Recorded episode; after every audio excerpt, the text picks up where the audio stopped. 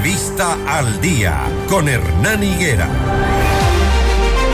6 de la mañana, 22 minutos. A partir de las 0 horas de este viernes, entramos en un proceso de veda electoral. Entramos a un proceso de reflexión, de información para que los ciudadanos se sienten y lean sobre lo que van a votar. La campaña electoral para el referéndum 2023 que el gobierno publicita como consulta popular va a terminar y también y durante el mes que ha durado la promoción del sí y el no, la publicidad se ha centrado en el voto en plancha, en las ocho preguntas del referéndum. Está Giovanni Atariguana con nosotros, es el director nacional de Unidad Popular y le vamos a preguntar cuáles son las razones por las que habría que rechazar. Ayer eh, tuvimos acá como invitada a, a quien promueve el sí. Eh, hoy queremos saber por qué se promueve el no. ¿Cuáles son las razones, Giovanni? Buenos días. Muy buenos días, Hernán. Un saludo a toda la audiencia. Unidad Popular y más de 25 organizaciones sociales y políticas hemos conformado un acuerdo popular por el y lo hacemos porque hemos estudiado las ocho preguntas, todos sus anexos, y estamos convencidos que en la consulta popular ninguna de esas preguntas resuelve los problemas fundamentales que preocupan a las familias ecuatorianas. No da cuenta del costo de la vida, de los problemas de la pobreza, de la falta de empleo, ni siquiera el tema de seguridad que nos miente el gobierno, y menos aún va a mejorar la democracia. Es una consulta tramposa eh, que efectivamente pretende lavar la imagen de un gobierno incapaz, de un gobierno indolente con el sufrimiento de la población y ahora con las últimas investigaciones de un gobierno corrupto. Por eso decimos ocho veces no a la consulta de Guillermo Lazo. Vamos a, vamos a analizar el tema de seguridad que usted dice. Dice, la extradición de ecuatorianos actualmente está prohibida en todos los delitos, incluso aquellos relacionados al crimen organizado. La pregunta es, ¿está usted de acuerdo con permitir la extradición de ecuatorianos que hayan cometido delitos relacionados con el crimen organizado transnacional?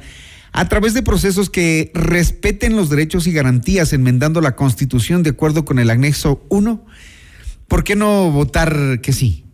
¿Por qué en esta pregunta que se llevaría a los narcotraficantes, a los que cometen eventos de crimen organizado, eh, no votar por el sí? Este es el argumento del, del gobierno por el sí, antes de que me conteste Giovanni.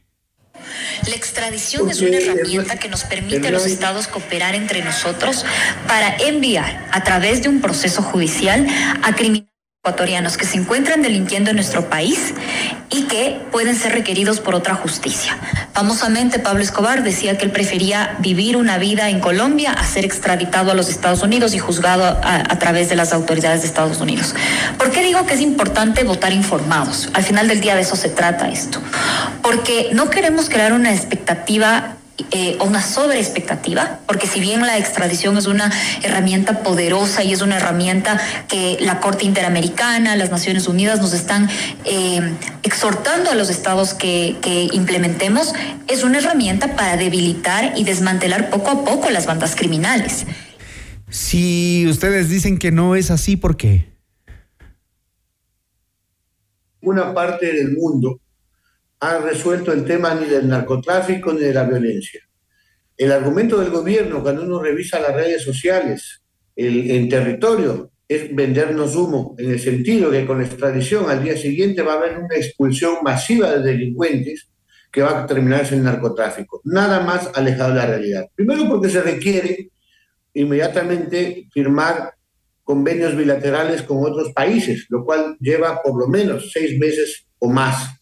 En segundo término, no es un tema de expulsión, sino que el Estado, eh, digamos, con el cual tenemos el tratado, Estados Unidos o, algún país europeo, tendrá que solicitar individualmente el caso de cada uno de los supuestos o no delincuentes. Pero al final del día, eh, Hernán, el tema es que la extradición en una parte del mundo ha sido una solución. México y Colombia lo tienen hace varias décadas. Ahí no ha terminado el narcotráfico las tasas de criminalidad y sobre todo... Bueno, pero ya no tienen el mismo escenario que tenían antes, pues, Giovanni. Pero, pero, ya no tienen el mismo escenario que tenían antes. Por ejemplo, Colombia ya no es lo que era antes. Ahora mismo eh, el Chapo Guzmán está pidiendo clemencia. Si no se lo extraditaba a Estados Unidos, ¿qué hubiera pasado? Acá parece que queremos que las cosas sigan igual, como están ahora. No, no tiene nada que ver. Veamos el tema del Chapo Guzmán. Él está extraditado, puede estar pidiendo clemencia individualmente, pero el cartel, su cartel, el cartel de Sinaloa está más activo que nunca, porque el tema del combate al narcotráfico es un tema estructural que requiere medidas integrales. Precisamente que en algunas medidas se tomaron en Colombia, que tienen que ver con la inversión productiva, con generar fuentes de empleo, por invertir en educación. Precisamente lo que el gobierno de Guillermo Lazo no quiere hacer. El, presidente de la República, desesperado porque sabe que no está creciendo, nos ha dicho que quienes defendemos esa opción somos, eh, favorecemos el narcotráfico. No, aquí hay gente del pueblo que no simplemente no le cree. Quiere el presidente de la República discutir. Pero, es que no es un problema de credibilidad, creo yo. ¿Dónde están los escáneres que año, ocho meses el presidente de la República no ha colocado para monitorear cómo sale la droga por los puertos y aeropuertos del Ecuador? El tema es eh, si se dan o no pasos importantes para llegar a una estructura de seguridad para el país. ¿Este no es un paso? Nosotros consideramos que no.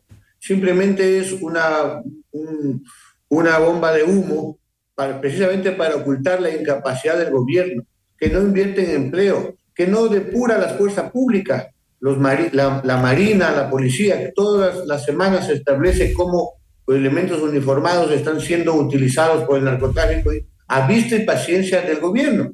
Pongamos otro elemento. Hoy nos quiere convencer Guillermo Lazo de que está monitoreando la salida de vuelos clandestinos con un iPad en lugar de los radares que hace un año inauguró con bombos y platillos. ¿Dónde está una investigación seria sobre los narcos generales?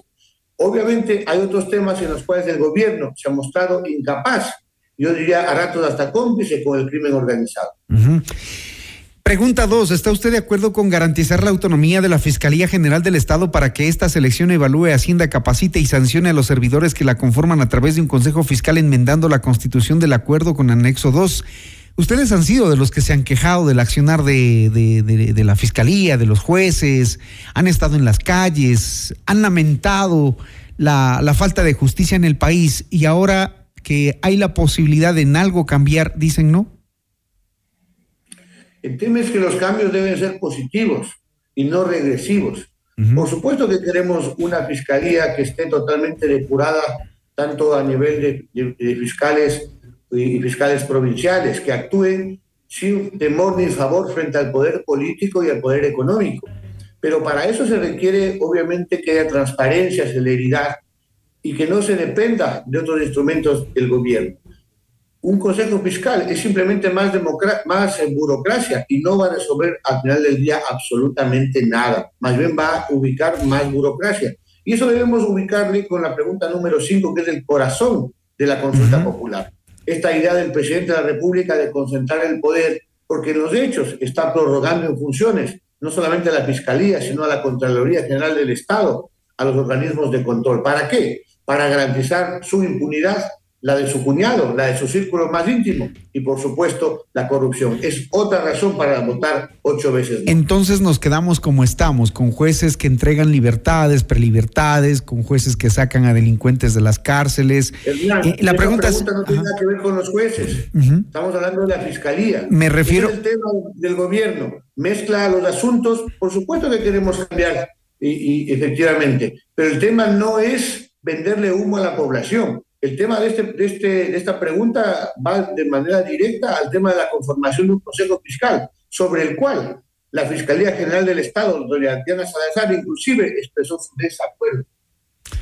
Usted hacía mención a la pregunta 5. Vamos a contarles eh, cuál es la pregunta a nuestros oyentes. ¿Está, ¿Está usted de acuerdo con eliminar la facultad de designar autoridades que tiene participación ciudadana y control social e implementar procesos públicos de modo que sea la Asamblea Nacional la que designe a las autoridades? Volvemos a, la regresión que usted decía, ¿no? El tema es que hay que leer los anexos, la letra pequeña porque podemos al final del día incluso estar de acuerdo. Claro, dice proceso por designación por postulación ciudadana y proceso de designación por ternas enviadas por el presidente de la República. El tema es que hay varias transitorias, Hernán, y una de esas dice que se declaran desiertos los concursos y se prorroga hasta que sean reemplazados. Al mismo tiempo se establece un plazo al presidente Guillermo Lazo para enviar un proyecto de ley durante seis meses luego un año de plazo para que la Asamblea Nacional tramite y seguramente otro año para que dé el concurso. Mientras tanto, el actual Contralor General del Estado, ese Contralor que viene del tiempo de Poli, el encargado del encargado del encargado, pero sobre todo que guarda silencio, que no investiga ni el caso de la nube azul que involucra a Juan José Ponce en el tema de las aduanas, ni al secretario de la presidencia, eh, Fabián Pozo, y que también estamos a la espera de cuál fue su papel en el tema del escándalo del Gran Padrino, me refiero al tema del cuñado del presidente y de EMCO, obviamente van a, quedarse presentes. Esa es la razón por la cual el presidente de la República eh, efectivamente promueve el sí, porque quiere impunidad, reitero, para su familia, su cuñado y sus compinches. ¿Hay alguna vez en la historia del Ecuador, en estos procesos de consulta popular, en los que ustedes hayan motivado el sí por un cambio en el país? Por supuesto, ¿verdad? Nosotros llamamos a votar siete veces sí en la consulta del 2018. y, efectivamente hubieron pasos importantes. Pero el tema es que la consulta popular tiene que tener las preguntas adecuadas. Debemos tomar en cuenta cuáles son las intenciones, en este caso, del presidente. Y por cierto, eh, estamos claros de que siempre será un hecho político. El gobierno quiere ocultar su cara, pero afortunadamente le vence el subconsciente y Guillermo Lazo sale desesperado a denostar a quienes estamos en la oposición. Nos dice eh, antipatria.